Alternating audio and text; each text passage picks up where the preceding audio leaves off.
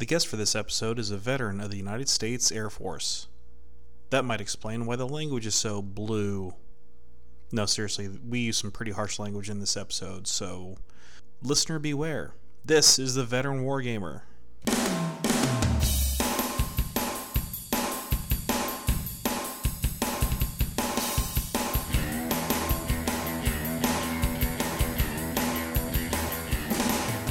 This is the Veteran Wargamer. I am your host, Jay Arnold. In this episode, episode 55, we're speaking with Warhammer hero, podcast host, fellow veteran, Dan Gomez. Dan, how you doing?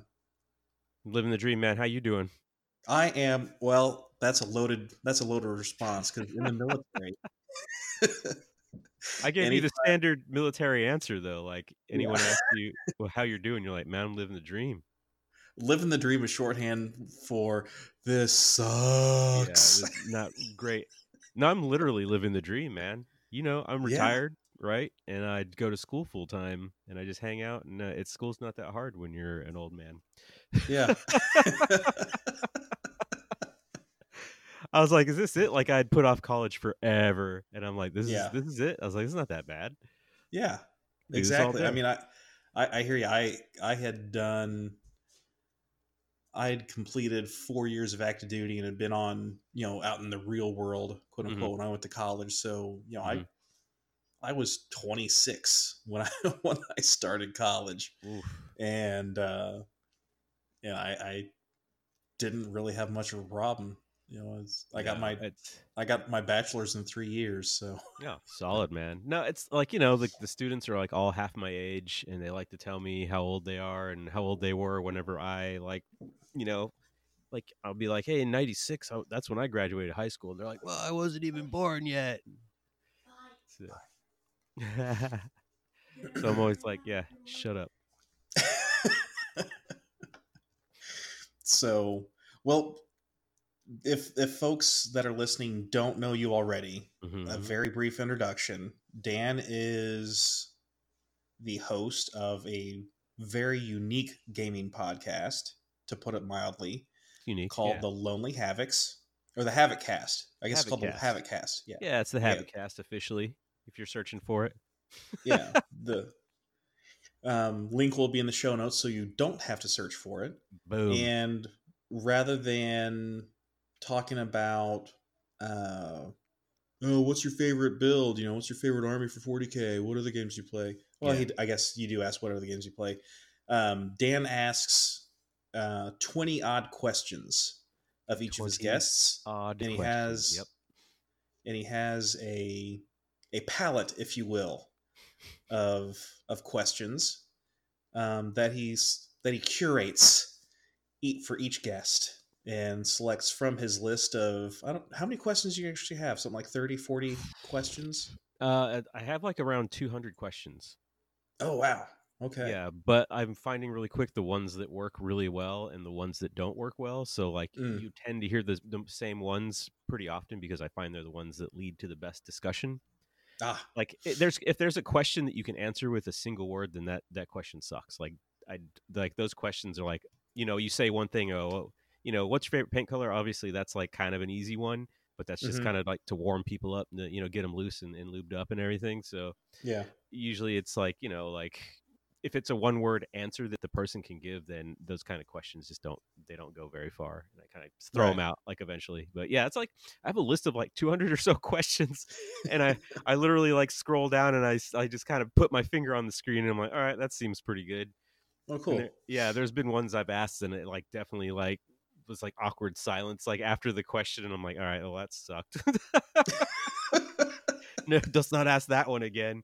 You know, or sometimes you know, but sometimes the personal ones do lead to a lot of interesting insight, and then sometimes the not personal ones lead to a whole lot of interesting insight. It's really, it's really Right. crazy.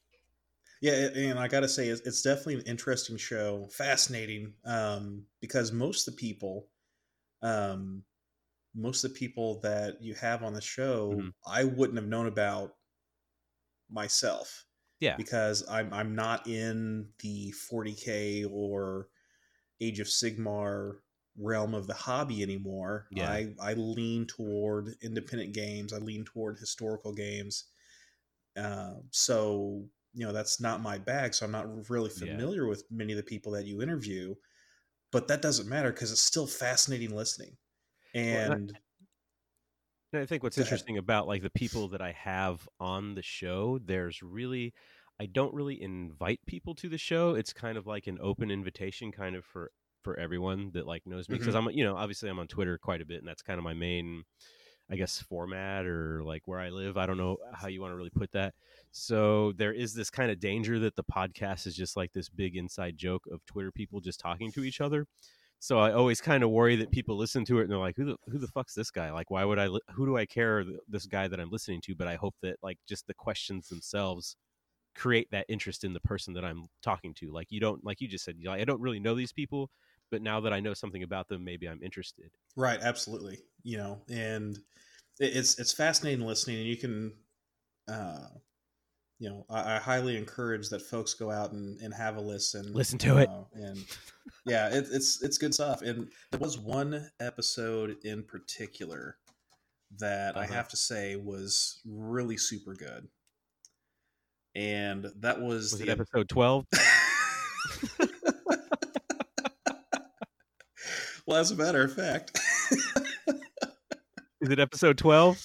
um, No, uh, episode twelve was with Office Painter. oh, well, remind me. He's a British dude, and it's just it was one of the funniest episodes I think that I've done because he's funny as Mhm. shit, and we pretty much laughed like not like we literally. This is so before I used to edit my my podcast down to like Mhm. an hour ish, but I literally talked to people for like two hours plus, like just kind of on average. And then I got really tired of editing, so now I just edit, I just air like the whole thing unless someone says some like shit that I'm like, oh, it's a little off brand Yeah. for me, so I'm gonna edit that out. But you know, like for the most part, like it's just the conversation now. Like the last like eight nine episodes have just been two hour long, me babbling and going on tangents, while some poor person on the other end of the uh, line tries to like get a word in. Yeah. I I will have to go. but uh, I'll have to go back and listen to twelve, I guess, because it didn't. Because yeah. I was I was Which episode were you I was talking talking about? about fifteen, baby. Was- Is that was, was Yeah. that you? Were you in That was fifteen? fifteen. I, I lose track. Yeah, that was a pretty good one. but I think it's interesting because you like you're saying that like a lot of the people, um, you know, you don't really know them because you don't follow Sigmar or Warhammer. But like I had like a, like people that just do D and D like on there. Like I had a couple of like um, one one uh, woman I had on uh, Era Savage. She does like um, what do you call it like dice bags and stuff like that. And then the next week I had uh, another person that just like did D and D. So I try to like cover a little bit of everybody you know? And like at the beginning it was like my friends. It's like people that i like knew personally. I'm like hey i'm trying this thing out man. Be on it. So like i had my friend uh, brush wizard on there scott and of course i had my friend alexa on there. I was like come on you got to help me out. I was like i don't think anybody wants to talk to me. I think now's a good time to ask you the Mhm. question that I ask all of my guests, and that is, what makes you a veteran wargamer? well you know and we were kind of talking about this earlier before your computer went fucking haywire that um that uh like i'm literally a veteran uh because i served in the united states air force for 21 years six months and nine days and Not I that anyone's also, counting. not that anyone's counting that's the joke and um also that i've been playing 40k or i've been doing warhammer since like 88 Mm, 88 89 and uh but i've been doing uh rpgs even like before then. Like i remember playing rpgs like when i was like 11 or 12 with like one other friend and him and i like taking turns like gming each other. But um so i feel like better in status as far as like gaming goes because i've been doing it for like 30 years or something like that and, and Mhm. also you know being in the military and having that under under my belt. So you know i'm, I'm hitting it from all angles. Yeah. so that's now what they like that would that have been Redbox D and D? Uh, no, I actually the first RPG game I ever played was called Teenage Mutant Ninja Turtles and Other Strangeness, Oh, and it was uh. Palladium Palladium uh, system, which is a D twenty system. Yes, I have played D and D, and I get this question a lot on my own podcast because I famously don't like D and D, and it's one of Mhm. those things that people are like, "How can you not like D and D?" And I'm like, "Uh, it's boring as fuck." That's why. Um, I'm gonna walk up and hit him with my sword. You're like, oh, okay, cool. I just don't like how like dungeon crawls are like very like on rails, and it's like okay, well I guess I go to the next room because what the fuck else am I gonna do? like Yeah. you're in a cave and there's a bad guy on the other side. Well, obviously I got to kill the bad guy and get past him. Like wow, okay, but you know maybe I'm maybe I'm simplifying D and D, but sometimes that's kind of what you end up with these dungeon crawl situations. You're like, ugh. I, I will say, thanks to the TMNT book, Yeah, good book. um, I was a little too fascinated in the difference between various bladed weapons. Yeah, absolutely, dude. I mean, that whole Well, thing is is that a- like it's like a teenage, like a preteen's like wet dream. It's like, oh, I get to fucking have ninja swords and nunchucks. Oh, it's so awesome. yeah, I, I knew a bit too much about Japanese martial arts weapons at the Right, age of twelve right. That I probably should have. But I mean, it's like it's a like a literal like compendium of all the different weapons, and you're like, all right, which one has the most damage? Because like really in that game, there was no like, I don't recall there being like particular like uh, negatives for taking certain types of weapons. It's like you could literally just take the weapon that did the most damage, and it really didn't make Mhm. that much of a difference. So it's like, well, which one does the most damage? I'll take that shit. And I'll just be like this, like half fucking raccoon bro wandering the streets with a fucking pole arm on his back. You know what I mean? Because that's not conspicuous. no, dude, you, you blend right in, dude. Like in Florida, like no one notices.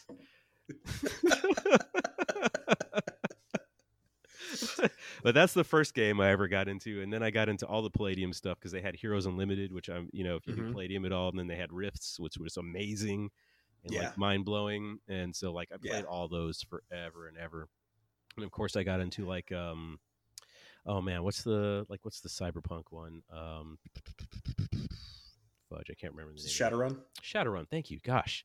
Yeah. Of course, I got into Shadowrun and like every other game. and I've literally played like every RPG, like like pretty much. Except D and D. I mean, I've played it. I've played it a Oh, lot. I've actually, I've actually, I, I had a, a buddy of mine, actually my one of my bestest friends. He was asking me to play with him, and I was like, ah, you know how I feel about D and D. He's like, yeah, but he's like, I got this group. He's like, my wife wants to play because her friends want to play, but they all have no, they don't really know what they're doing, and it would be helpful if someone that was experienced was playing. And I was like, ah, god damn it, fuck you. I was like, all right, I'll do it. so yeah, I'm playing a little bit of D and D, just you know, and it's not bad, and uh, you know, I'm doing it because I love my my buddy. He knows that I'm not like a big fan of of of the fantasy setting, but I just find myself just doing ridiculous stuff just to kind of like trip him up, Mhm. make him look in the book. He's always like, uh, uh, "How do I do that? I don't know how to do that." And I'm like, "You better figure it out, man, because I'm throwing this goblin across the room as a projectile weapon." so it's fun, and I'm always like, "Hey, let's split. Let's split up." Like, let's all split up and go four different directions. And he's like, no. And I'm like, no, this will be the best way to cover the dungeon. Because that's the kind of guy I am whenever you invite me to play. So about that invitation to come game with me. Uh, yeah, yeah. You, you take, you're taking it back. You're reconsidering. Good thing I haven't given you the address yet. I get, I get that a lot. I get that a lot. So since you started with the Warhammer universes or universe, depending on Mm-hmm. Yeah, how yeah. deep you want to get into the lore, Sure. you said 88 or so, which puts you right in the camp of third edition Fantasy Battle and Rogue Trader 40k, Rogue Trader, Which- bro.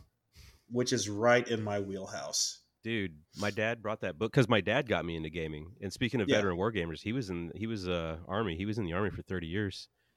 He, mm-hmm. re- he retired as a command sergeant major, and he's a ranger, airborne, all the- the whole the whole nine yards. So I'm like, you know, pretty much just a walking disappointment as far as that's concerned. but but you know, in in my defense, he was the one that told me to join the Air Force. Like he literally like Yeah. he he looked at me. He's like, "You're the smart one in, in this family. You should probably join the Air Force." I was like, "Gotcha." But you know, I grew Yeah. up in the army, so I knew kind of like the, the quality of life and the standard of living that the army gives their their their people. You know, and the Air Force they, they hook you up a little bit more, and that's kind of just Yeah. just how it is. But you know, he was more concerned about, I guess, my my brain going to waste. he was like, "You're too smart for the army." He's like, "You need you need to do the Air Force." And uh, you know, but in a time I had really didn't I hadn't thought about it, but I actually, you know, a story as old as time itself. I got my high school girlfriend pregnant, and I married her. and so I was like, well, I better do something so I can have this kid, right?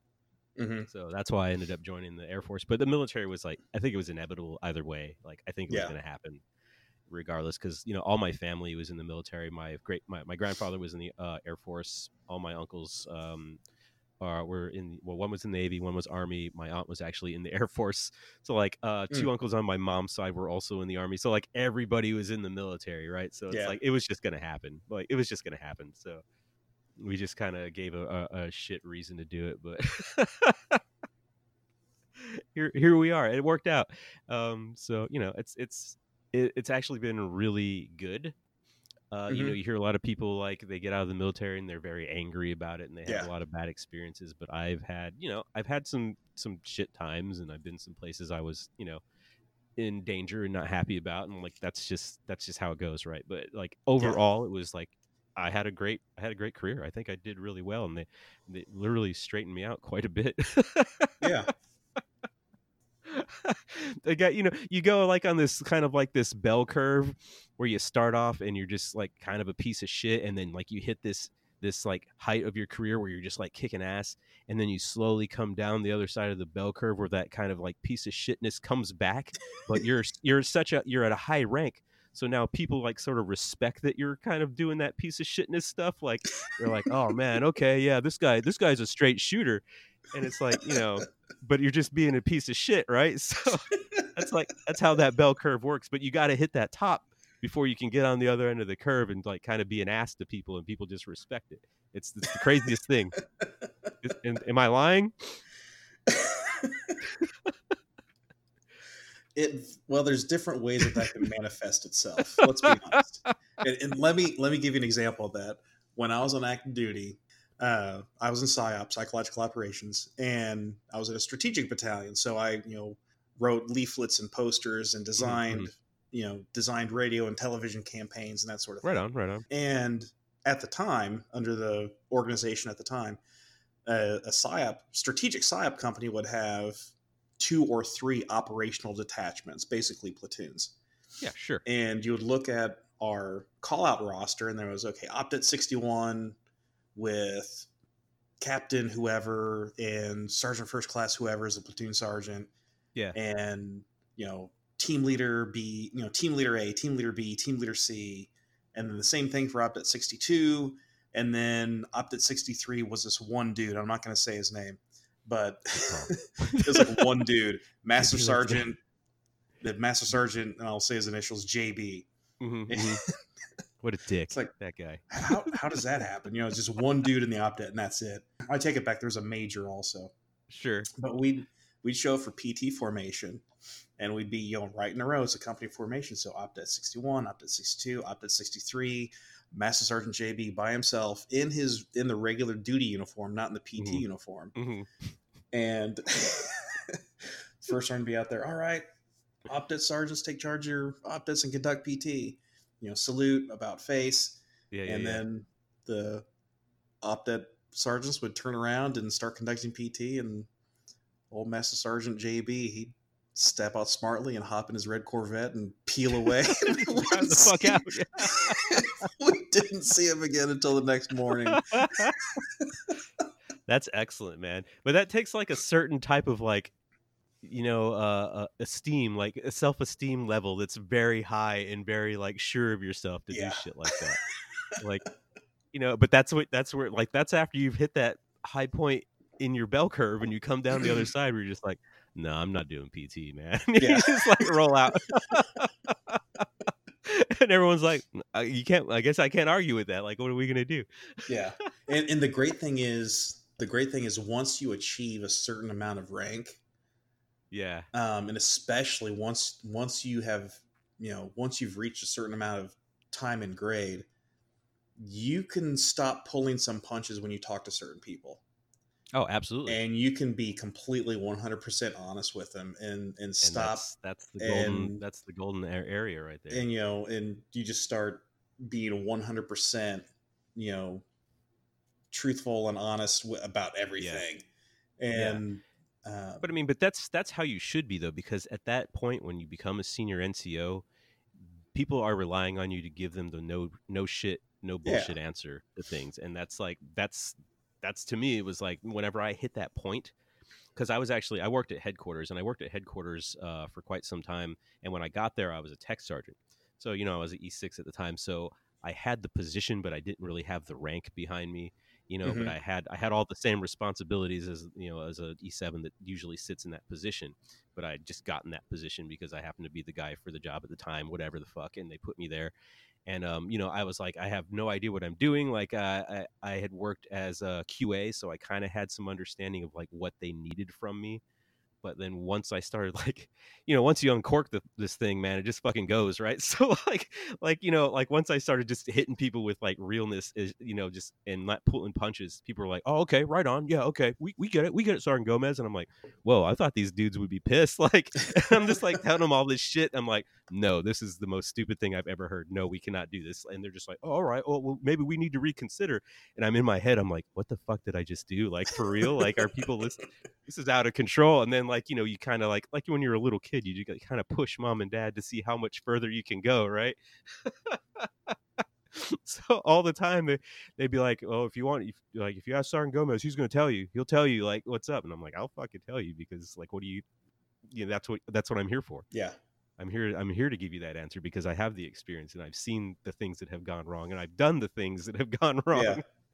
Yeah, and the thing is, there's just so many mid-grade and senior NCOs and officers that Mhm. are either afraid to do that, or you know, for whatever reason, or Yeah. they just have no no moral or ethical compass, and that's part of it and they just say what they need to say in order to get by, and, or not sure. or not cause waves or or what yeah, have you. they don't want to rock the boat man Yep, and it's Yeah, and it's my problem is I've always had to. Yeah, I've always had a little bit too much self confidence, maybe. So yeah, yeah. whether it's warranted or not. Well, that that self confidence definitely comes out as he segues nicely into the rest of the questions.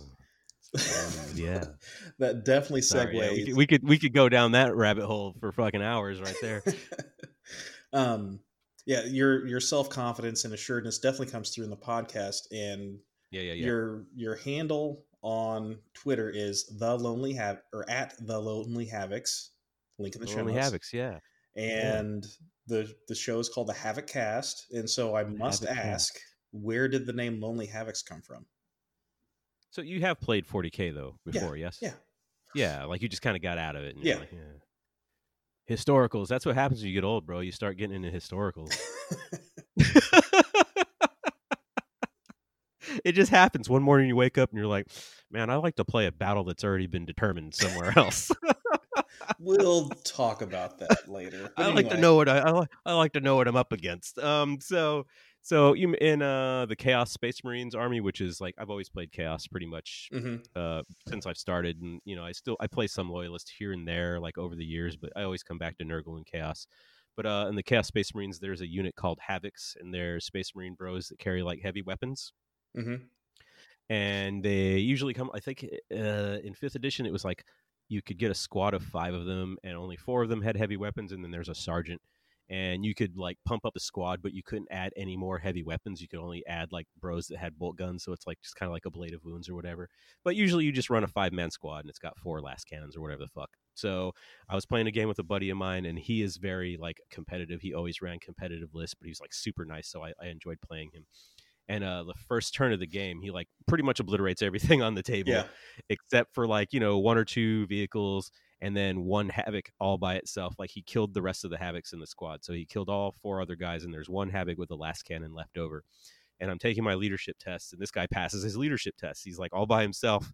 And so i have like a couple of vehicles and like a bro with a lascannon and i'm like all right well let's see what we can do. So i play the rest of the game with this single guy like wandering the field like taking pot shots not really like killing anybody but like every once in a while, oh, oh, oh, oh, my one guy with the lascannon, like just rolling for it and he misses or whatever. And I'm like, well, he's still gonna keep going, man. So Mhm. he was like fucking, he stuck to it, man. He like had, he he he didn't die like the whole game. He didn't die.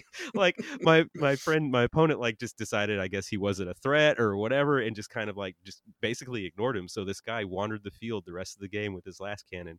And uh, I was like, and then at during the middle of the game, I was like, all right, well now now it's time for the lonely havoc. Yeah. See see what he's doing here, like because he's all by himself. And so I just kept saying lonely havoc, and I liked the way that that sounded. Mm-hmm. And um, it just kind of was a thing. And I was like, "Oh, I think I'm going to call my my gaming quote unquote game group, my gaming group, the Lonely Havocs. Nice. Um, you ever seen you ever seen that movie um, Airheads? hmm Oh yeah. It's got like Steve Buscemi Yeah. and um, what's his face, uh, Adam Sandler. Yeah, yeah, Brendan Fraser. Yeah. So the joke on that movie is that the name of their band is the Lone Rangers. Right. Yeah. And the guy is like, "How are you the Lone Rangers? You're there's three of you." So I thought it was funny because it's the Lonely Havocs, right. but there's multiple Havocs. So and yeah, just that was kind of a, an inside joke for me that only I laugh at, and there you have it. that is so great. that is That's so great. it just stuck and it kind of came my brand because it, like to me like branding is like kind of super important especially like with social media and- Mhm. and how people perceive like who you are and your personality and everything so like wow like years ago i hit up an artist that when i was this was when i was on reddit and uh, i used to moder- moderate the warhammer subreddit and um I hit up one of these guys and I'm like, "Hey man, make me some some graphics or whatever." And he gave me a killer price on like a bunch of cool graphics. And so he drew me the chaos head with the, the single tear coming Mhm. down yeah. you know because he's lonely so that became like my thing you know and like i've kind of like gone away from that in particular but that's always been like the core of it Yeah. Um, now, what got you into podcasting? What what pushed you Uh, over the edge? What inspired you to So say, "Hey, I'm gonna do this too"? so laziness uh put me push me over the edge because uh i don't know if you've been to my youtube you can search the lonely havocs on youtube's as well and i have a bunch of like uh battle report videos Mhm. and I, I find that battle report videos are like super um there's just way too many of them like there's everyone is doing battle report videos and some are done really well and some are done really shit so i thought i will throw my i'll throw my hat in the ring and i'll do some battle report videos right because you know i'm a funny guy or whatever and so my first battle reports they were okay like eh, they, they weren't great but the thing that i found bothered me the most doing them was the time that it took to edit them Yeah. So like you do a video and you, you like you play with your friends for like a couple of hours and then you have another like four to five, six hours even beyond that to do all the editing and make it look nice. And then YouTube uploader is a fucking piece of shit. So like that takes like two days to do and like rendering, you know, Mhm. and like so all these things. So I was like, if I wonder if there's any form of media that I could do that is quicker. Yeah. like it takes less effort because like I love doing the videos, but they're so labor intensive and cumbersome. And I was like, oh, I could try to do a podcast. So, you know, I literally don't know anything about podcasts, and that's probably obvious when you listen to the podcast. But I just, I had no idea what even a podcast was. Like, I think I, I think someone was like, oh, check out Joe Rogan's podcast. He's amazing. And I'm like, the the fucking fight announcer guy, and I'm like, okay. So I, I watched a couple of Joe Rogan podcasts. I was like, oh, so it's just two people listen, talking to each other, and they record it. Yep. It's like that's essentially what a podcast is. So like I was like, I could do that. Like that's that's easy. So boom, podcast. There you go. There you go. Bob's your uncle. Um, yeah, and the thing is, I, I've come to the realization that even editing an audio podcast is cumbersome in and of itself, which is Ugh. why I've gone from a strict every two weeks, got to get done to eh, it'll come out when Yeah, it yeah, yeah. comes out. Yeah, it comes out when it comes out, man. Um, I've been experimenting with going back to YouTube with doing Mhm. live video on YouTube because there's no editing there. yeah. You just yeah, yeah. and so I've been I've done a series of gaming chats where uh, I've either been gaming with my friends here in the states over uh, over video conference or overseas in the UK with uh, Henry Hyde, and Mhm. Yeah, we've had yeah, a lot yeah. of good fun about. It. And you know, we we use the time to not just play a game, but we also you know talk about some uh, topics of various levels of import. Uh. So yeah, it, it's That's it's a great way to get content out there, and it's it's relatively pain free and yeah maybe somebody doesn't want to watch you play a board game for two hours but you know Yeah. i've had people Maybe dip in and out and- audio. yeah so Well, and that's funny that you should mention that because my my buddy, um, his wife, she does um like sewing videos. She's incredibly like this super talented uh sew seamstress sewer. I don't know what they're officially called, but Mhm. she makes her own bags and like these are like high quality, like super nice bags. Yeah. and she has a video series called Sew Whatever, and I was talking to her about it because we went to dinner the other night, and she was like, "Have you tried just?" She said the same thing. She's like, "Have you tried just like live casting?" She's like, "It's literally like I'll live cast myself sewing, it automatically records it, and then you have the option to automatically upload it." And she's like, "And there you have like two sources of of of media right there." And I was like, "Well, what would I do on video for like an hour? like just like I'm trying to think of like what would be interesting for people. Like people don't want to look at me just like chatting into a microphone. I don't think so. I've I've been thinking about what to do with that particular format, like it, to take advantage of Yeah. it. But and I have some ideas. I got some big ideas. But um, yeah. So, but for right now, I I don't know what I would do with like the video portion of that. Right. man. there's there's plenty of people that are that are uh, on the Twitch, you know, filming Oh, yeah. themselves uh, painting Yeah, or building. that's that's know. where it's at. So That's where it's at. I, I my uh my buddy my buddy red katana i don't know if you follow her on Oh, yeah. on twitter or Yep. not but uh yeah she started streaming a couple of months ago and just like has blown up quite a bit because of it and you know she's an extremely talented painter and Mhm. she's like really funny and you know of course it's just it's she's just fun to watch she's a very entertaining person yeah, so and I was like, if I did it, it would just be me being fucking quiet because I don't talk when I'm painting. like, like I don't even listen to really music when I paint anymore. Like I just like I'm just completely silent, like sitting like cross-legged on my chair, like a ten-year-old kid, like with my tongue sticking out. You know, like I don't think anyone wants to watch that. well, you'd be surprised. Yeah, there's a there's a market for everything. I suppose so. I suppose so. yeah, there you go. Um, now I'm, I did mention earlier that you have a very unique format to your show, and Yeah, almost yeah. like a, a, a unique ethos, if you will. Um, how'd Mm-hmm. you how'd you decide to do your cast that way? How'd that come about? You know, I I literally like went on Twitter and I was like, I'm thinking about doing a podcast. Here's some ideas, and I kind of shot out a couple of ideas, and n- no one no one was really feeling any of those ideas to be honest. And then one somebody uh, had said to me, you know, you have to find your thing. Like, there's so many podcasts out there, so what are you doing that's different? Right. and I thought, well, I don't want to do like you said earlier in, in your cast was I don't want to sit there and talk about well what's the most optimal build for this book and what what's like what's the meta right now but like because that's not how I play Mhm. that's not how I play games anyway so like I don't I wouldn't talk about that and I was like but what I do like is I, I like people I'm one of those people that I embarrass the shit out, out of my wife everywhere I go because I make friends with strangers like all the time. Like I talk to everybody, right? Like I talk to the waiter and I start getting to know them. I the guy behind me in line, I start talking to them. You know, like everywhere I go, I like make friends with people. That's just that's the kind of person I am. Right. So I thought, well, what if I started talking to the people that I have seen on Twitter and just got to know them, like to know more about them because I love people. I'm very interested in people. Everybody, I believe, has a story. So I wanted to find that out. And I was like, well, what's the best way to get to that part of, of like of that person's life? And I was like, I'll just ask them a bunch of random ass questions. And when I started doing it, I don't know if you ever watched like any of those like I think it's like Vanity Fair videos where they like follow a, a famous person around for like a couple of minutes and like they rapid fire ask them these questions Hmm. and they give like these quick short answers. There's a bunch of them.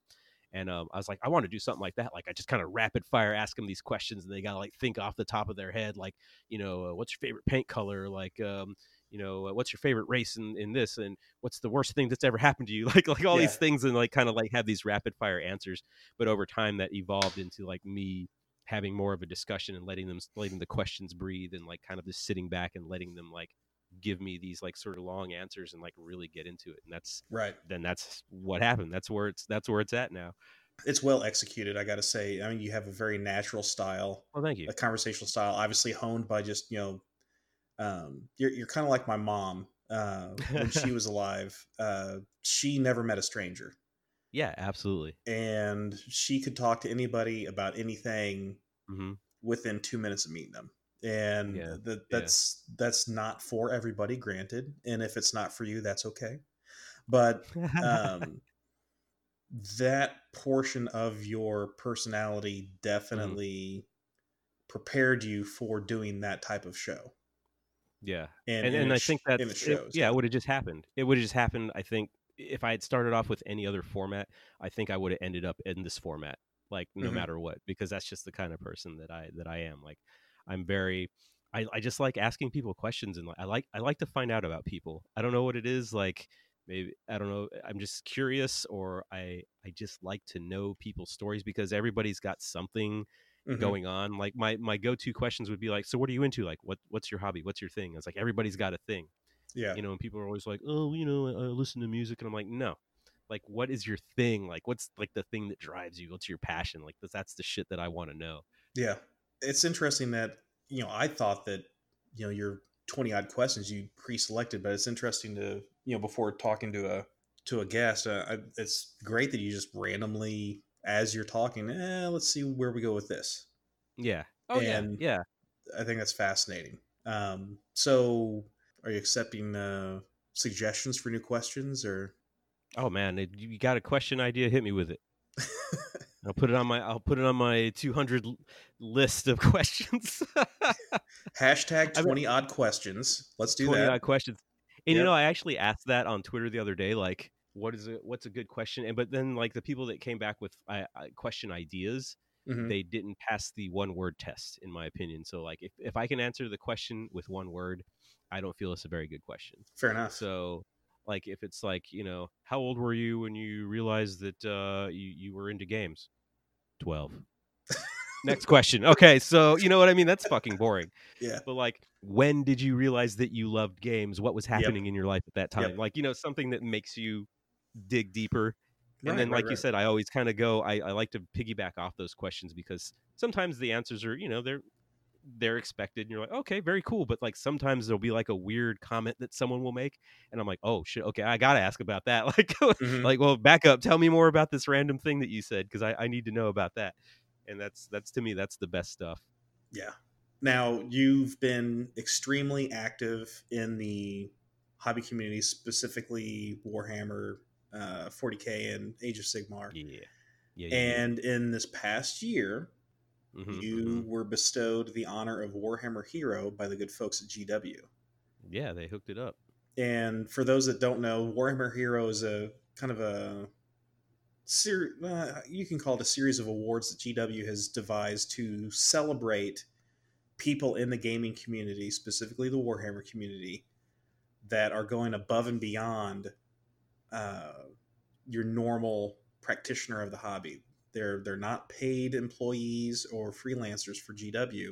They're just people who love the hobby. And uh, how how did that all happen with you being nominated and then I guess they take a look at your body of work online, I guess, and then go from I, there. you know, I'm not 100% sure on their process besides checking out the nominations. And from what I understood, there was a large, well, there was a large handful of people that nominated me because a lot of people messaged me and said, Hey, I'm nominating you. And I was like, Oh, that's awesome, man. I appreciate that. And uh, like my buddy, uh, Brush Wizard, he hit me up. He's like, Hey, man, I'm, I'm nominating you for this thing, whatever. And he's like giving me a hard time. But, you know, he, he, he was being complimentary and we always kind of give each other shit. But um, I was like, I, I don't, I don't have any. I was like, I don't have any skin in this game. Like, I really, do, I think the things that I'm doing is just the things that anybody would do. That's like kind of my opinion Mhm. about it. But then I realized, well, not everybody does a lot of these extra things because I'm very interested in like using the game itself, and, and I believe this pretty deeply. And, and I, I've mentioned this in my podcast before that to me, games are like just fascinating way to get to know people and put everybody sort of on an even playing field. So I find that like games themselves really lend themselves to um like issues of like equality, be it be it gender, be it belief, uh, be it age. Like I, I feel that like games are for absolutely every type of person, every you know whatever whatever it is that you believe, however old you are, whatever you identify as. I believe that everybody can should play games and can play games, and two people that are hundred percent 180 opposite from each other sit across from a table and play a game they can have fun and they can learn about each other and learn to accept each other Right. you know so that's always been my thing that i believe and i believe this you know I've, I've always believed this. I just I love games. I love the effect that they have. Like you can take someone that's like, oh, I don't really like games, and then start playing a game with them, and once it clicks with them, hmm and they like they get competitive or that like they start to get like hype about it and you're like see this is the this is what games do like this brings people out of their shells right and and you will forget the differences you have with whatever person it, maybe it's something that, that you don't agree with that they might have you know said or whatever but if you can get that game to sort of open the door between these two people and then like you have like sort of a communication that begins and there's like this camaraderie that's sort of uh, integral to like gaming itself Mhm. then we need to leverage that as much as possible. Like that's what i believe. So I had started kind of putting together like some ideas for like different promotions or different things we could do to sort of like support the gaming community using Warhammer as sort of the vehicle to get us there. And uh, my friend Jeff Tibbs and I, uh, Jeff Tibbs, uh, he's on on um, he's on Twitter as well. He actually, uh, I believe he works as a copywriter now for Games Workshop, if I'm not mistaken, if he's still doing that particular job.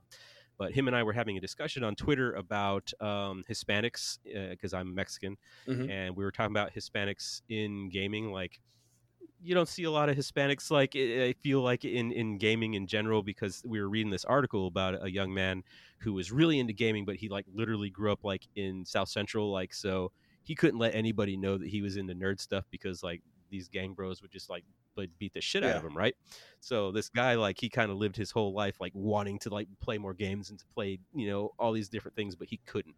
So when he got older and realized that it was something he could do, it like kind of like really made a big impact on him. So I was like, you know what? There's no Mexican space marines, bro. Like, why is why isn't there? There's like, there's there's Viking space marines, right? There's Roman space marines. There's like uh Mongol Genghis Khan style space marines. Like, you know, there's every flavor of Yeah. space marine, right? And I was like, but there's no Mexican ones. And then some motherfucker in the back's always like, what about Pedro Kantor? And I was like, okay, there's one, there's one Mexican space marine. Okay, cool, great, thanks, thanks, GW. By, so so this got me thinking by, by yeah, the way, Crim, Crimson Fists are is my posse. dude they're i mean the, i mean they're on the cover of the rogue trader warhammer book so i Oh, mean they're the best. how could you not love Oh, that? love how could you not love that? But we we found out so we found out um and speaking of rogue trader in the middle of the book that fucking fold out that has all the armor Mhm. and the different styles of painting on them there was a, a chapter called the rainbow warriors right? Yep, i know you remember that and they never really had any lore beyond that picture and like one or two like you know black and white photos uh, somewhere hidden in the book and somewhere along the line fans had kind of created this like background for the rainbow warriors that they were very like aztec and mayan like influence okay, yeah. so like a lot of the fan art that was like circulating that, that featured any rainbow warrior imagery they had like jaguar pelts and like feathers and like they had like these like uh crazy looking like black uh, stone sort of like swords yeah, and yeah, things yeah. like that you know? So i was like well what if we like made an army of hispanic space marines and like you know auction them off or like you know gave them to somebody that, that was needing of something like this? And um so this it, it just took off like immediately. Everyone's like oh i want to help i want to help. So like we we gathered like 15 different amazing painters and we gathered like 20 or 30 people were just donating like brand new models and things Mhm. to us like it was amazing and uh, we found this uh, organization called contessa and their basic thing is they they promote uh, women in gaming uh, people of color in gaming lgbt uh, lgbtq uh, like it, pretty much anyone that might be marginalized they sort of provide these like spaces for them to play at conventions and things like that to where they don't don't feel like they'll be like hassled or Mhm. someone's going to give them shit or whatever like that and we contacted them and they're like you know what? We were thinking about getting into 40k like as kind of as an organization because we see that that's a huge thing and we need to be in that realm. Right. and we're like boom we're going to hook you up with this army and you guys can take it with you show it off you could sell it like whatever you want to do with it. And they literally take it with them like every convention they go to and they set it up and like this awesome rainbow warriors army sits out on the table and people come by and they're interested in it and people that might not be interested in what the organization is doing are interested in the models right? So that they come over Right. and then that begins that conversation and then that's how it kind of like draws them in. So sometime in maybe down in the future they'll they'll auction it off or something but i mean they get so much response just having it out because it's a it's a gorgeous army like it is beautiful like everything on it is top notch painted little rainbows on everybody's heads Mhm. and all that stuff. Like it's it's fantastic. It's amazing. And I've been to a couple of conventions with them where I basically was like the the guy in control of the army, and I would like set it up on like all this cool terrain and shit, and like just kind of stand around, and then people are interested. I'm like, oh, do you want to know the story behind this? You know, so like give them the rundown. So yeah, that was that was like one of the major things that was the um, the like the what they gave me the Warhammer Hero thing for because I'd kind of had had organized that and and you know promoted this thing which was like you know inclusion and sort of like this uh like you know not just people of color but just you know why isn't there more brown people in Warhammer kind of thing you know? But then also my my podcast as well had already kind of been picking up some steam and I discuss a lot of like mental health issues because I've dealt with a lot of depression and things in my life as well. So like those first dozen or so podcasts there wasn't a podcast that went by that we didn't discuss like mental health Yeah. issues or me like basically kind of coaching people through like maybe some of their anxiety about playing at a shop that they've never been to or or you know confronting someone that is like being a dick to them on the on the table you know Mhm. what i mean so like i I'd kind of hit like all these things that i you know i felt they were important to me and then they were turning out to be important to other people and you know games workshop also felt that that was important so they, they gave me the they gave me the award so it's Excellent. nice Excellent. Yeah, I, I'm definitely interested in seeing more of the the Rainbow Warrior project and taking a look at some of those photos. Yeah, need to check- dig dig into that Yeah, a little bit Hash- more. hashtag hashtag rainbow warriors Alright. uh, rainbow warriors project There you go. Should still there should still be uh, some of the photos floating out there and yeah it's really The nice Old Twitterverse. Let's Very take good. a look here. Let's do the old. yeah man Let's let's look together. Rainbow Warrior warriors with an s yep warriors with an s yep that was a big point of contention whether we leave the warriors with an s Oh, on there or not dissension. I think, I think we argued about that for like a couple of days should Oh. it have an s or not in oh, the hashtag look at that dreadnought. are you seeing it oh yeah you're looking at sophie's dreadnought aren't you Oh, with the headdress thing on it That's spectacular. Yep. That's uh Sophie, hobbyist girl. Um, she. Oh, look at those gems. Fantastic. Look, rainbow gems. Oh, that's spectacular. lot of good And the jaguar pelt. Yes. Yes. And being It's very good. being the uh, the rogue trader fan that you are, of course, uh, that leads that leads the question. Uh, yeah. So, how many, you know, how allied are they with the Slann? they they appear to have taken many of their weapons and um, iconography. So I would say they're like neighbors. You know, they hang out. oh, that's right, they go over the- They go over there and they drink beer in their their alleyway on a lawn chair every once in a while. So yeah, a little chocolatl, right? that's right. That's right. But yeah, like yeah, those those uh those Slann kits were like huge for giving us the bits and things that we needed. Like just fantastic bits. Oh, that's so cool. That is so super cool. Yes, I love it. And it's it's huge, right? It's like that's a lot of stuff. Yeah, that's that's super cool. That's really super cool. So now you mentioned you mentioned making the games more enjoyable for folks and a little bit more open and whatnot. And you and using gaming Mhm. as a vehicle for for good. Um, recently, you had Mhm. uh, a two day tournament, uh, 40k one day, Age of Sigmar Yeah. the next day, with Yeah. different buffs. Well, your entry was either straight hard cash or used college textbooks. college textbooks. Yes, for developing nations in Africa, if I'm not mistaken. Yep. There's a organization called EFIWE, and what they do is it was started actually locally here because I wanted to support like a local charity Mhm. because my the store that I, I game at like they're they're super they're incredible uh, fantasy books and games in uh, Fairview Heights, Illinois. They're amazing. They have really let me kind of like run with a lot of the ideas that I have like to like have events and things like that. And I was like, well, let's do a charity event. And they're like, we love charity events. Last time we did one, it was for um, there's a national organization, uh, like I think it's like an anti-cyber bullying organization, Hmm.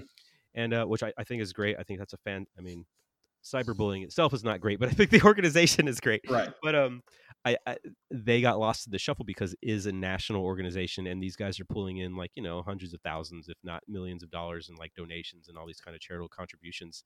So whenever they kind of cut a check for these guys and you know they made like you know maybe 12 1500 dollars and these guys were like who are you? Like why are you giving us this money? Like, like literally this organization was like oh okay cool. Like they were a little the people that they talked to were kind of like confused and uh, it, it just didn't like it wasn't a good matchup like it wasn't a good pairing because they're such a large organization we're a small game store and so unfortunately like it, this it didn't it didn't flow Mhm. so i was like well we need to support like a local charity because we can probably actually physically meet these people and talk to them face to face and i had spent some time like trying to find an organization that i liked that one would would like hit me back whenever i called them or or emailed them and two like was doing something that i thought was interesting. And this organization was actually started by a young man who's uh, from africa came here to go to school actually at the school i go to now and um, he was like, well, "Look at all these awesome books. Like, what do you guys do with these extra books?" And like, you know, like, well, we're American, we fucking throw them away. What do you think, right? So he's like, he's like, well, I'm gonna, he's like, I'll send them back to my home in Africa, and we can use them in our schools because they don't have books. Like, they don't have like the means to have a lot of really good books. Right. So, and there's a lot of uh, educational um, organizations and uh, facilities there that just don't have books. So we did a book drive uh, we collected donations we did like raffles and like a bunch of people on twitter like donated like raffle items to me which was awesome. Like uh people like my friend sophie gave me a, a whole battle box and like you know a couple of models and dude, people were just giving me stuff you know new in box stuff which is amazing. So like we were selling raffle tickets and you know people were throwing down tons of money. It was fantastic. Like we made a ton of money we made, we got a ton of books and um, this is like two days and you know it took me about four months or so just organizing this whole thing and putting it together. But the best part was the organization like was like in it like every step of the way like you know how's it going? Is there anything we can do? And we're like you know we got it from here. You know just let us know when you can pick the books up. And they came and they picked the books up and they were so stoked and so happy. It was it was awesome man. I was i was super happy with how that turned out. Mm-hmm.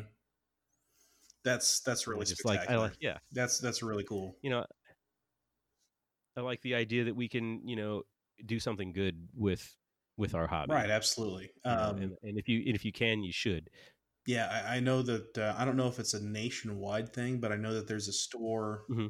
There's an FLGS in Springfield called Capital City Games, and actually a friend of mine named Jason Mhm. Huber. He runs uh, the War Machine and Hordes tournaments there, and every year they do a Nice. they do a food drive tournament for a local food nice bank. yeah Um, I, I think it's Yeah. a nationwide or even an international thing, but I'm not a War Machine guy, so I, I can't I can't speak to that for sure. I'm I'm a recovering War Machine guy. Oh, fair enough. Fair enough. It's a great game. It's an awesome game. It's just you know when you have all these games like lined up, it's like uh, some of them gotta fall by the Yeah. wayside. You know. Yeah. Um, and well, I mean, we could talk.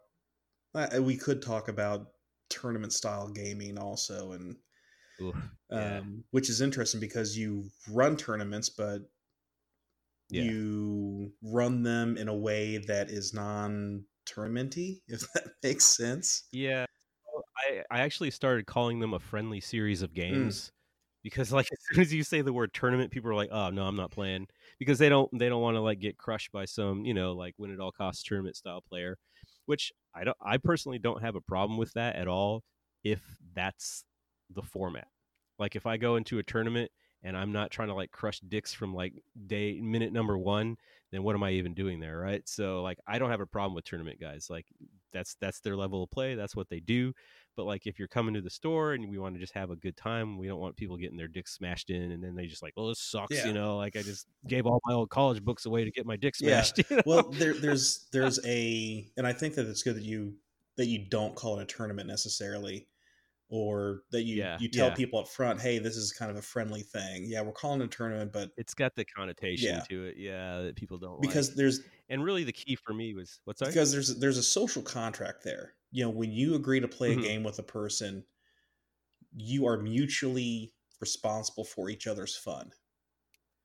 right? yeah, and- it should be that way. and you know it's not a matter of hey it's fun for me to you know chuck m&ms at my my opponent while we're playing. No, that's unacceptable. Right. You know, if, if your opponent says, "Yeah, keep chucking them M and M's, I'll catch them in my mouth. It's gonna be great." yeah. That's okay. Give it to me. But you know, if if chucking M and M's isn't that other person's bag, then you you can't be doing that. You know.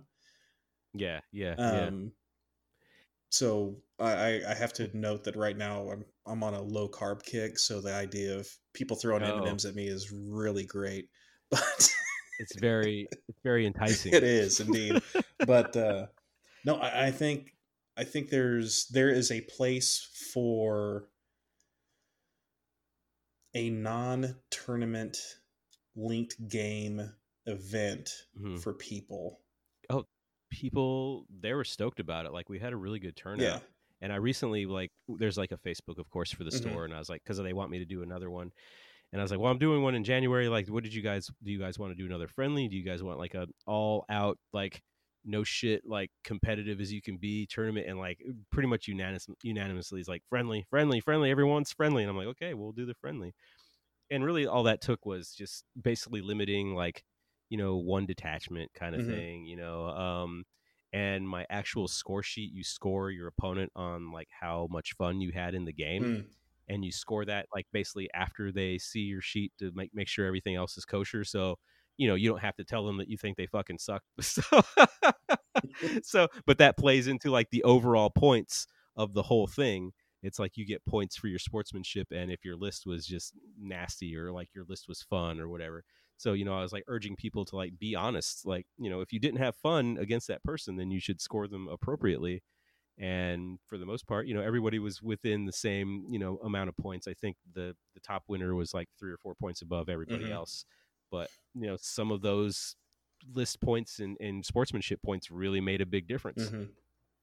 Yeah, that's that's that's the type of thing that I could I could see myself getting into. You know, I'm not interested in oh, this is the this is the best combination of troops and equipment and right yeah, yeah yeah you yeah know, and, and before we started recording, I kind of mentioned that you know 40k has been influenced pretty heavily by Magic, and it shows with how intricate the process of list building is now in comparison to when you and I started with the Rogue Trader.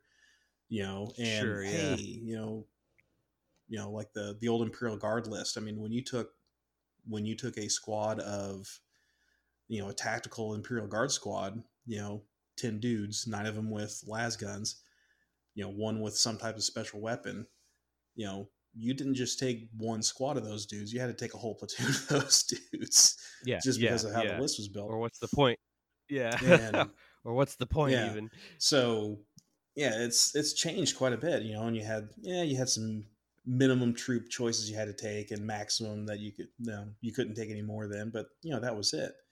You know, but then again, the Mhm. the Rogue Trader book was more of a, a toolkit for Right. creating uh such a good book. narrative gaming experiences and uh that that's that's that's been i don't want to say lost and one thing that kind of as we transition again smoothly into the next section Ooh, of the of the notes um you you, you want to record a, a clip of me saying smooth segue and then you can just like dump that in smooth um smooth segue It probably comes it comes off better from you being a person of color. I'll be honest with you. But anyway, Whitey McWhite guy here doesn't work so great. no i felt it man it moved a little bit Um, now, I, in one of my previous uh, episodes, I spoke with a British gamer named Mike Hobbs, and we talked about what GW was doing right when Eighth Edition came out.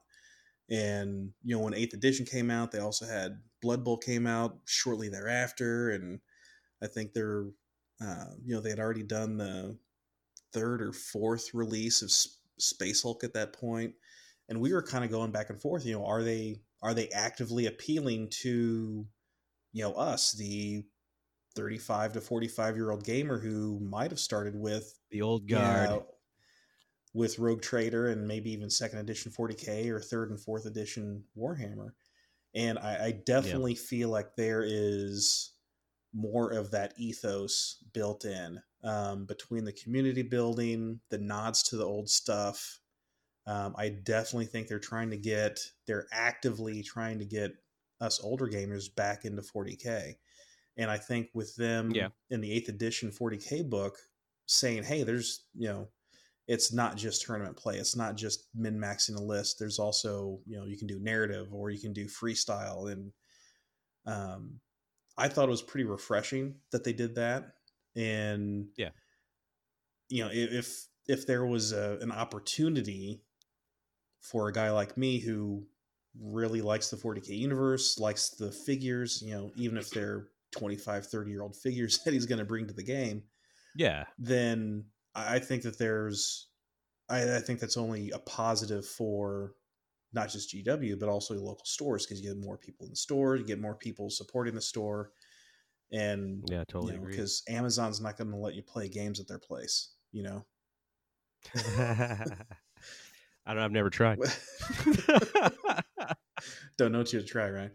But um, no, I, I think I mean is that is that jibe with your impression of where GW's going currently, or has been going over the last two I, three um, years? I will tell you that I absolutely fucking love Eighth Edition. Like, I think it's fantastic. Don't get me wrong. There's some problems here and there with it as a whole, and that to me the the issues come with like the different codexes, and there's always been codex creep, and that's always existed. It's always going to exist. BF, you know, BFD, whatever. Mhm. So, but Eighth Edition itself kind of being more accessible because I remember games of Seventh Edition and Sixth Edition where you spent about mm, fifty percent of your time looking in the book to try to figure out a rules interaction, Mm, and then the rest of the time you're playing, and then you're looking in the book. But with Eighth Edition, it's so fluid; you don't need to sit there and stare at the fucking book for like the whole time you're Mhm. playing, which is amazing because like the Seventh Edition, literally, like it killed my local store. Like people stopped playing because they they disliked it so Yeah. much. Like we're like sixth, we can deal with sixth. It's okay. It's kind of like fifth on on like on crack a little bit, but then seventh, we're like, what what even is this shit? And then they started with like the formations, and I'll I'll die on the hill that formations were were garbage from the start. So it, just there was all this stuff that was added into it that just made this huge monstrous situation where like you couldn't figure out where the rules were coming from anymore. What rules were the most valid? What was the most recent thing? Why is this formation giving me thousand points worth of extra shit for free? So like eighth edition's really kind of like it, it squashed a lot of that down. I think it's great.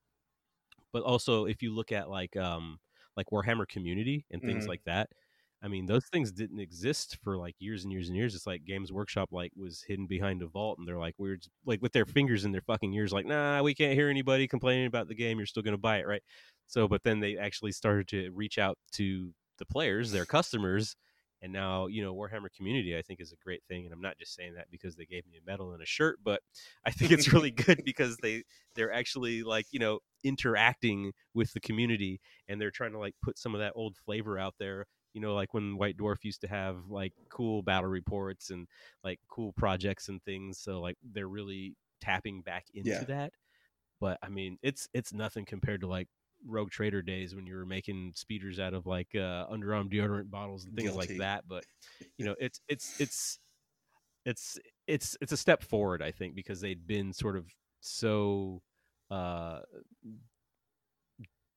unavailable Mm. for a long time so now you feel like yeah they're trying to lighten up their image because they they needed to they're trying to like interact with the community because they needed to and i, I think it's working really well Yeah. for them Yeah. Um, do you dabble with uh, Age of Sigmar a little bit also? i do i do i dabble i dabble a lot i be dabbling hard what about any other? and I'll tell you, I'm excited.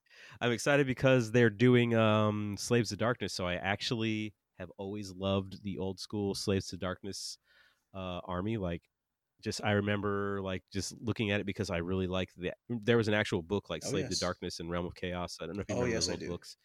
And oh, I fucking love those books so hard, but my parents wouldn't buy it for me because it's like an eighty dollar book, and like you're gonna buy an eighty dollar book for a fifteen year old kid, right? so I never got the books, but I would always go to the store and like just sit there and like look at them like all the time, and just that uh the imagery and sort of that aesthetic of the of the uh, classic slaves to darkness, like the knights, that are like just sort of like these evil foreboding bros, you Mhm. know, and then like the warriors with like these big fur things on their shoulders and capes and so whenever Sigmar uh, became a thing, and I was like, all right, I'm going to get back into it because I famously don't like uh, fantasy settings really much at all. But you know, Sigmar, it's it's got its own flavor, so I'm like, all right, I, I can get into that. And if they have the cool old knights from Slave to Darkness, I'm in. So little did I know that Slaves to Darkness was probably like one of the shittiest armies that you could get for Age of Sigmar. Like if you like having like your PP smash like nonstop every time you play, then that's like the army for you. So go for it. and I collected like a shit ton of them. Like within like two weeks, I had like thousands of points because I was just like buying everything I could find. I was like, man, there's a lot of Slave to Darkness stuff on eBay. I wonder why people keep selling them. Because they're shit. So like I bought like a bunch for like super cheap, and I just have this huge army. But they're bringing new Slaves to Darkness stuff out next month, a new book and new models, and I'm I'm happy as pig and shit because I can put these guys on the table yeah. again. Yep. Um, of course, you know there are there are other rule systems that will let you play with those figures. I know. Like, uh, what's the what's the main one that kind of sprung up when um, Fantasy Battle went off? Uh, Uh, uh, Kings of War. Kings of War. There you go. Yeah, have you played Kings of War? Is it any good? I have not. I've heard good things. I'm intrigued by the large. You know, you know, you basically create a unit, and a unit is basically a single entity. There's no taking figures off. Um, Mhm. You know, I think Oh, it's interesting. like half strength. You know, full strength, half strength, done.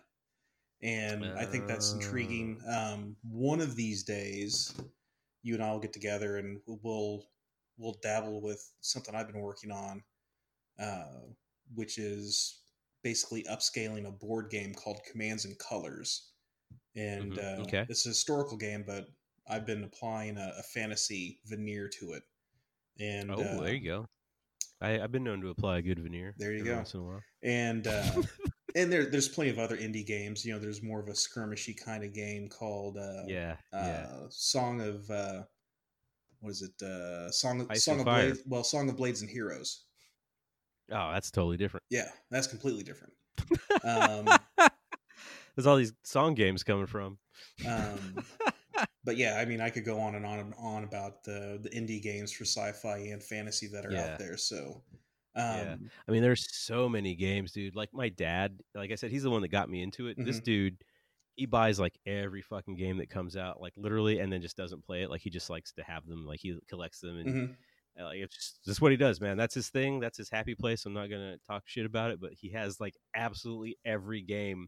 Like I'll ask him, like, "Have you heard of this game?" He's like, "Oh yeah, I got some of those models somewhere," and he'll like go in his closet and like dig out all this stuff, and he'll buy like the whole like series of whatever it is. Like if he likes it, he'll just buy like every model that's available for it, just just because he likes having them. And it's, it's that. I mean, I come by it honestly, man. So I can't even help that yeah, like he just he has to have it. He was into like this weird weird World War II, which I thought was really cool. yeah, yeah. And then there was like this uh, All Quiet on the Martian Front, which is Mhm. this new thing that he like really was into, and like he just like I come, you know, I'll visit and stuff, and he'll be like, "Oh, have you seen this? Have you seen this?" And I'm like, "Dude, where where do you get the money for all this?"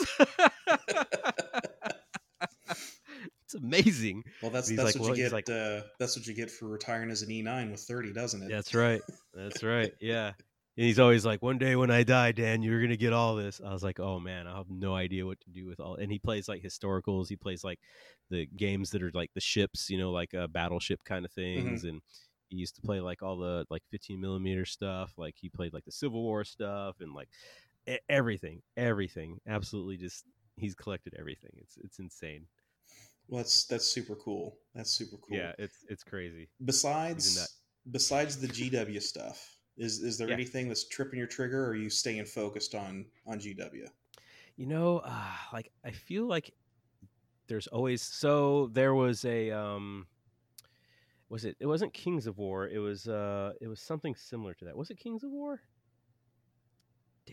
I can't remember the name of the game. So I get into games and kind of the, the rule of thumb around here is with my friends, like if three of us don't get into it, then we're just not gonna get into it. But if Mhm. three three of us buy stuff, then everyone's gonna like kind of got into it. Yeah. So we were trying to get into Wild West Exodus for a minute hmm and that didn't work out. We tried Wrath of Kings. That's what it was. We tried to get into Mhm. Wrath of Kings. that didn't quite work out. You know, like it always comes back to Games Workshop and, and all that kind of stuff. Um, I really, really want to get into uh, Legion. This is a Star Wars Yeah, one. yeah. And uh, well, I mean, obviously, I love Star Wars. I'm a huge Star Wars fan. I have like you know a lightsaber tattooed on my chest because that's like that's kind of life I live. And um, they they had brought out the first Legion set, right, which was just the Rebels and the uh, Empire. Which obviously there's like the two factions, Yeah. right? But the Rebels like are just like bros in like fucking camo pants and vests. Yeah. And I'm like, I'm like I'm just not into that as an aesthetic. I'm like not a camo pants and vest kind of guy, I guess. So it didn't really like grab me. But then they just recently released the Clone Wars Yeah. set, which is all the fucking cool robots and like the cool commando uh fucking clones.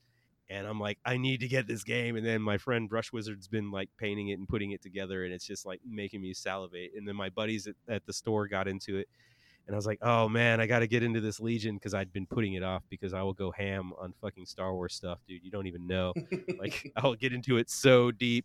Like, oh yeah. So like I was like, all right, I need to chill. And now there's this new uh Crisis Protocol, which is a new Marvel game. Yeah. The miniatures game. I don't know if you've seen that. I have, yeah.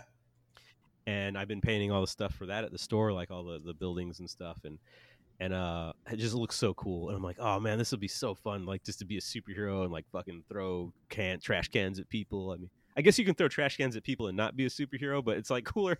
It's cooler when you are.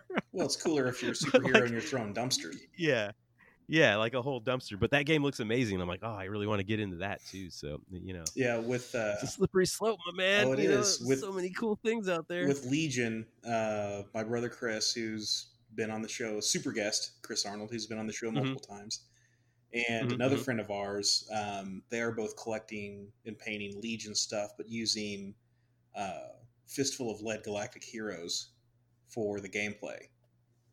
Okay different uh yeah different Yeah, uh, just rule set. using different rules and uh, um, Fistful Lead's from uh, Wiley Games, and Jay Wiley's been on the show Okay. also, and is a friend of mine, and oh very uh, cool Very very neat set of rules, and we'll have to we'll have to show you that sometime. But yeah that'd be Uh, and i love i mean i just love games man i love that everybody has like a different take on something and sometimes you'll like play a game that has like a different mechanic in it that you haven't seen before and it'll just completely fucking it'll blow your skirt up so hard you'll be like oh this is so cool like this is like the best thing ever it's like the first time i played like Warmachine and like i had the little the little discs you know that tell you like how much like because i did the actually did um the hordes which is like the beasts Mhm.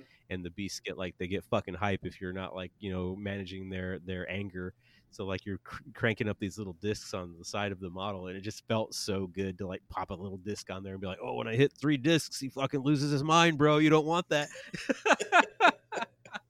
So i was so hyped because like it was like something different like it was something new. So i love whenever i play a new game and there's like a, a mechanic in there that i've never seen before and it like seems so like smart and you also go why isn't why isn't everybody doing this? This is so cool. So i love that kind of stuff. I love all of them good. I kind of took a look at Warmachine and Hordes for a little bit, and I, I Mhm. think my problem with it was the same problem that I had with, or I currently have with 40k and uh, Age of Sigmar being more of a tournamenty kind of thing. You know, and- yeah yeah yeah yeah but uh, I, I definitely I definitely appreciate the the aesthetic that they're pushing with it. I do like the look of the stuff. It's just I Mhm. don't think the gameplay is where it needs to be for me. And you know, hey, different Right. strokes, right? So Yeah. um, now that Iron Kingdoms uh, universe or setting, what have you, is is, Mhm. is more Mhm. of a fantasy. Uh, I guess kind of a fantasy steampunk kind of thing. Are there almost steampunk Yeah. yeah yeah are there are there any other backgrounds or settings or IPs to use a boring to use a boring legalistic term that you're into besides well I know I know that you're into the Star Trek also big style Oh, love Star Trek. Fucking love it. I mean, obviously sci-fi is my jam. Mhm. Like I super love science fiction. You know, like when I think about the first movies I ever remember watching, I remember seeing Return of the Jedi in the movie theater when I Mhm. was a little kid and just being super blown away like when Jabba comes on screen I'm like what the fuck is that like just like blown away as a little kid like oh my god like I remember that and it had like a profound effect on me so like science fiction is certainly my jam but I'm also really into um so there's a there's uh, I'm trying to think of a, a good example of it. This is an odd example. Uh, what's the show? Supernatural. You ever watch that show? Nope. because so the kids love it. It's a great show. It's funny. It's got ghosts and goblins. It's like you know, it basically it's like angels and demons, kind of like fighting kind of for the soul of mankind, basically. And there's these two brothers that kind of like deal with things that go bump in the night, right? So I really like that kind of setting Mm. to where it's like people that kind of know that there are demons and that there are angels that are sort of interacting with humanity. And I've always wanted to do something more with that. There's a game called uh, In Nomine, Oh, which yeah. is like a old. It's like I think it might be Steve Jackson game, um, and it's super duper old. And I had it like years ago when it first came out because I love the idea that you play an angel that's basically sent to Earth, or you could play a demon that's sent to Earth to like influence mankind one way or the other. Uh, you know, and to sort of like basically gather souls for your your patron, you know, deity, whoever that might be. So I've always wanted to do something with that. and um, there's a game, it's a Genesys, which is um, a Fantasy Flights system that they use Mhm. for all their Star Wars games. You can buy just the system itself, and it's called Genesys, and it just gives you like basically a rule set, and you you put your Okay. own setting onto it, which is really cool. And it has some like ideas, like there's a steampunk setting, there's a fantasy setting, there's like a modern setting. So I've always kind of wanted to take that in Nomine and put it in like the Genesys system and kind of like play a, an RPG that's based on like you know angels and demons and this whole thing, and, and so I think that's really really cool too. So any anything like that that you know and it's Mhm. weird because i'm not like incredibly like religious or you know spiritual really or Yeah. anything but i just think it's a really interesting Yeah, concept. I mean that's there's so much good stuff out there, and unfortunately, I, I've seen enough bad sci-fi and bad fantasy that sometimes I get a little wary. but oh yeah there's a bunch of that I have to ask, and I'm not. I haven't been monitoring Twitter as much as I should have, but uh, I have to ask: Do you have the Mhm, Disney mhm. Plus? i do have disney plus So we are of accord with Yeah. the Mandalorian. uh, i love it Oh, that's so good.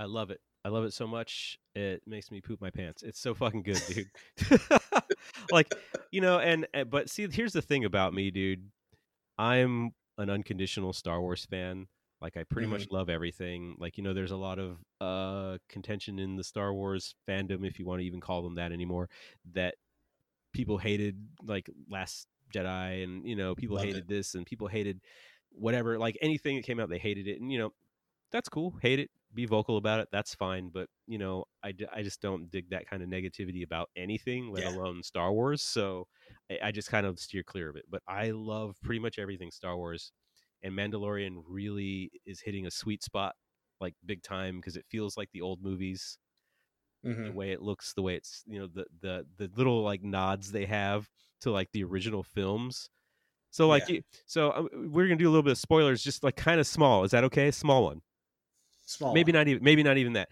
so the container that the mandalorian's reward is in in Mhm. like episode number what three or something like that it's that Yeah. round container Mhm. Looks like like- an ice cream maker. right but you know why right Do tell.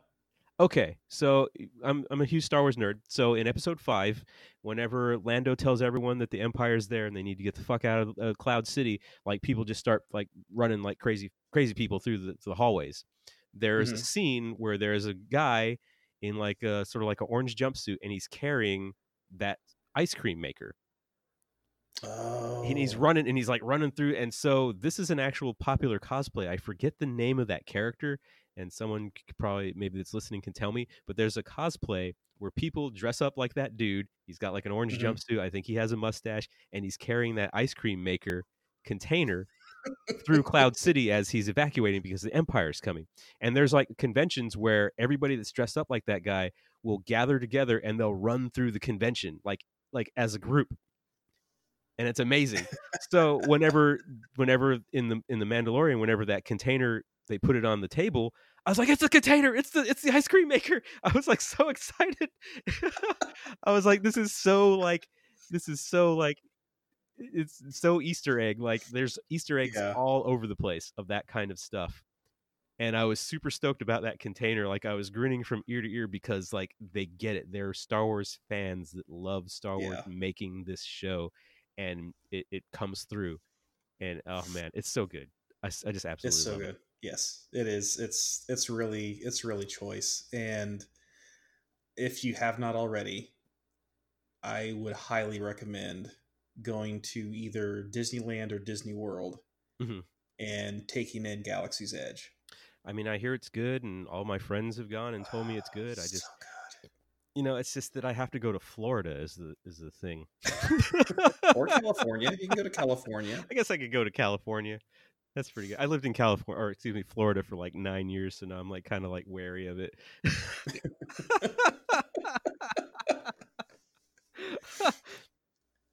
it's a weird, Is weird fucking place, man. oh well. The thing is, if if you're a guest of the mouse, you get insulated from a lot of that. So there you go. Good, good. That's what I need. Insulation. Is is there is there an aspect of gaming, tabletop gaming, Mhm. that you would like to get into but you haven't yet? Oh, you know, I've so I'm I'm interested in doing the streaming thing for Mhm. sure. Um, it's not specifically tabletop gaming, but I'm I'm you know working on writing my own RPG, and I would like Hmm. to get that How's out. How's that not tabletop gaming? I mean, when, when I think I've tabletop, always I think I've RPGs. always thought of pen and pencil RPGs as tabletop gaming. yeah, I guess but- that's true. For some reason, in my mind, it's like RPGs and tabletop gaming kind of like are are, are somewhat separate, but maybe uh maybe they are the same.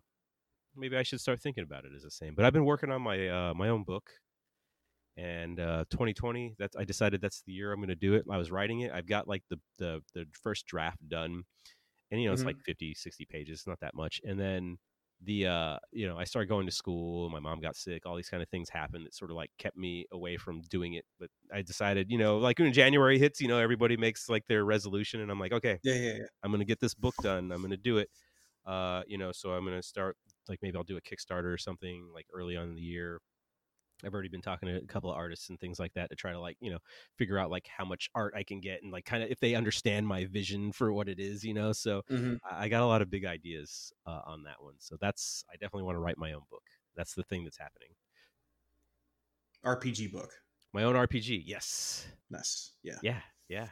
It's gonna be a good Can one. you? This is intriguing. Yeah. I'm, I'm, I'm going to follow up on this. Absolutely. Um, so, where? How are you willing to share any of the background? Oh, or- absolutely. Yeah, yeah. I mean, so okay, imagine you, you remember The Matrix, right? Yeah. Yeah, that was a movie with uh, Keanu Reeves. Have you heard of it? Mhm. Um, I think I might have seen. I've seen a meme. I think I've seen a meme with a guy eating porridge. So the uh, the idea behind my game was I wanted to do a game, and I'll, and I'll bring this all back around. I just like to throw I just like to throw a thing out there, and you're like, what the what is he talking about? And so, so I wanted to do a game where you could play it with like two people, because the thing that I found with role players, uh, the people that want to play, they don't always have a group or they don't have the time, or so I said, well, what if I could make a game that like needed two people, like one person was the player, one person was the GM, and it would take like an hour or something to do a session, and then you would have like a complete game in an hour. And, Like it would be from start to finish, a whole scene, like a whole setting. Mm, okay.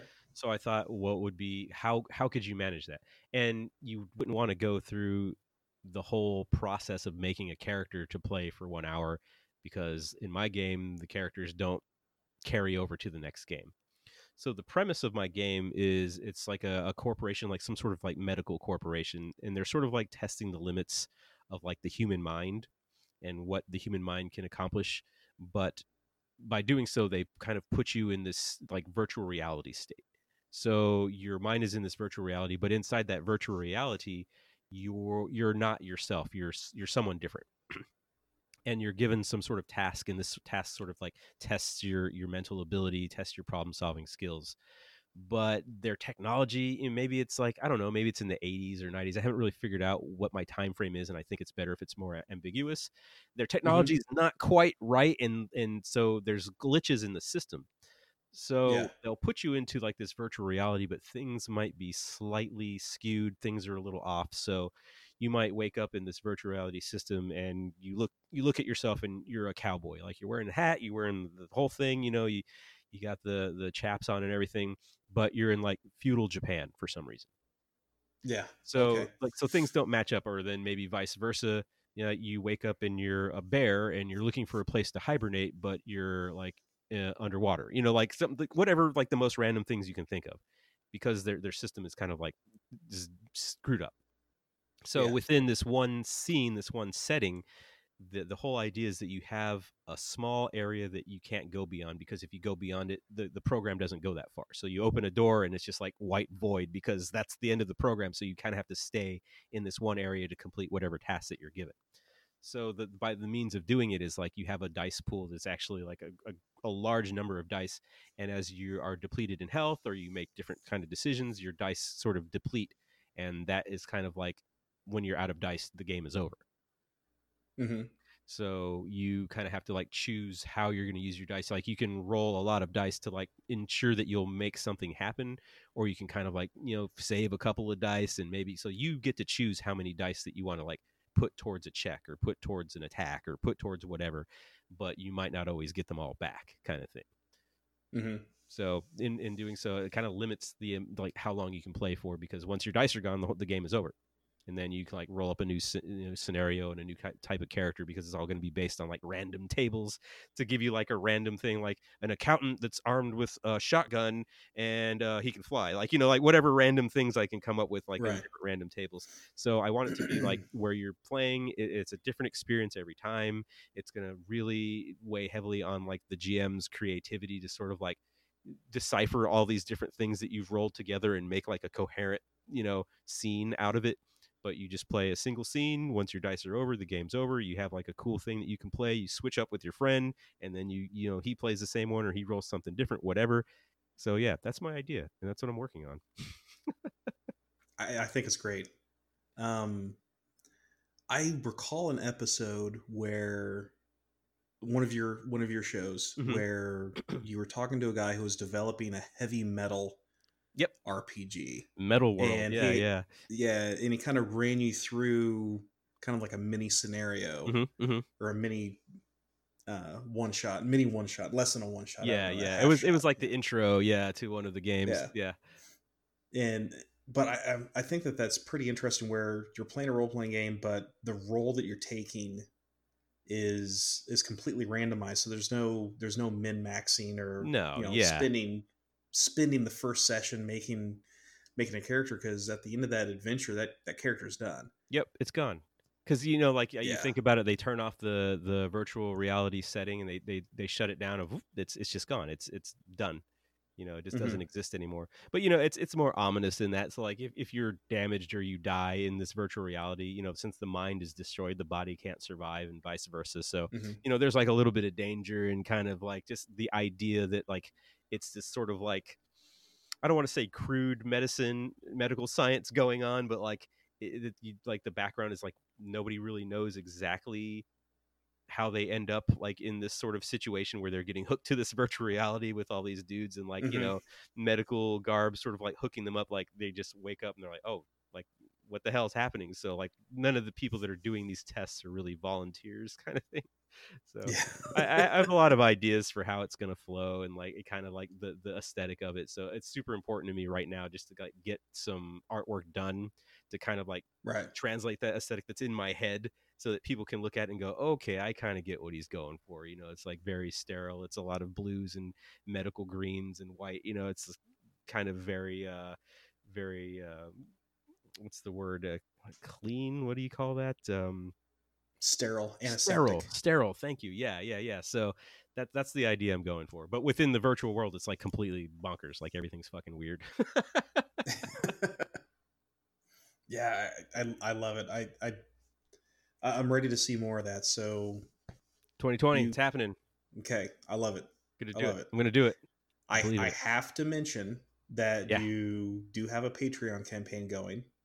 I do And I, I got to tell the folks out there that if if you want to support someone on Patreon that is genuinely a good dude, then look no further than our man Dan here. And he's doing good There you go. stuff, appreciate it not just for the hobby, but for everyone else too. So that's thank you and I, and i appreciate uh, all my patrons that uh, hook it up and like yourself sir i appreciate that and uh, you know, because hosting, as you know, is not free. Yeah. Websites aren't free, and so yeah, it's it's definitely it's super helpful to kind of like keep those things running, and to like just you know, I know that I'll be able to pay to keep my podcast up. And I'll be able to pay to like make the podcast as long as I want, and not have to worry about running out of space or whatever, you know. So it's it's awesome. Yeah, it's great, and I, I super appreciate it. Oh, you're very welcome. How, how's that going? Thank you Is it is it doing what it needs to do, or My Patreon. yeah, is it is it making is it making the making the bills, or? That's covering most of my hosting um, so that's great. Um, i mean because it's not like a ton. I mean i don't i don't make a whole lot and, and that's fine. Like it's just nice that you know if someone like shoots me a dollar a month i'm like that's just that's Mhm. awesome man. Because like that's that's helping to keep my uh my bandwidth or whatever the hell they call that my my space that i get to put up there because you know i just upload all this stuff and i don't really give a thought anymore to like if i'm going to run out of space and Yeah. that's fantastic um, yeah, look look for 2020 to be a banner year for our man Dan. That's that's what i'm trying to do I'm man. loving that. You know, in self publishing, I mean, that's that's that's the way that stuff like this is going to come out because Mhm. You know it's yeah yeah it's an odd enough dis- And- it's an odd enough thing that I don't think anybody would want to would want to publish it on a big scale because there's there's a lot of risk there. But one of the cool things about self self publishing is between Kickstarter and maybe got Mhm. a little bit of money coming in from the Patreons that you can funnel that way. I mean, you can make your dream a reality, Mhm, and you mhm. can get Yeah, it out sure. there. And you can say, "Hey, I made this." Yeah, and that's really the goal. You know, I don't, I- I don't, uh, I don't have any delusions that like I'm gonna write like a hit, best-selling like RPG. If anything, it'll be kind of an oddity, and you know, maybe hopefully my friends will pick up a copy, and maybe you know I can get it in a couple of local stores, and people will see the cover and be like, okay, that's interesting, and maybe they'll pick it up. Like, I just, I, you know, it's that the dream is to like hold the physical thing in your hand and see your name on the cover, and know that that's something that you Yeah. worked to do and you made it happen you know whether it like it sells 20 copies or 20,000 copies or whatever like you've you've done something and you've met a goal and that's what that's what I think that's what's important Yeah, I, I Just yeah, I, I, I think it. it's I think it's great that you're that you're reaching for that, and I'm definitely interested to see where you take it. And I wish only the best for you in the coming year, my friend. well thank you sir I appreciate that Um, I appreciate what you're doing with the with the community and with with uh, your podcast as well, and all the good that you're doing at a local level and getting the getting the word out about some important issues out to folks. And, and like I said earlier, you know, using our hobby as a vehicle for for some social good, I think is great. So. yeah Um, if we can do it we should man I, I agree 100%. 100%. now, one thing that we do need to do is get in the same room with a table and some dice and some figures and make Right, that happen. yeah, so yeah. maybe here in a few can weeks. do that. Maybe here in a few weeks. Yep. So, well, uh, thank you very much for coming on the show. I've been wanting to do this for a long time Absolutely. and just trying to find the right time to do it, but we we made it work and I appreciate it very much. there you go we made it happen my man That's it. We had some technical issues, but we persevered. we worked it out And uh, Dan, thanks so much. I had a lot of lot of fun. Had a lot of fun going on your show, and I had a lot of fun having you on my show. And look forward to doing it again sometime. Yes sir thank you man I had a great time Good deal. Love it. On that note, as always, if the wargaming you're having isn't any fun, you make it fun. That is all.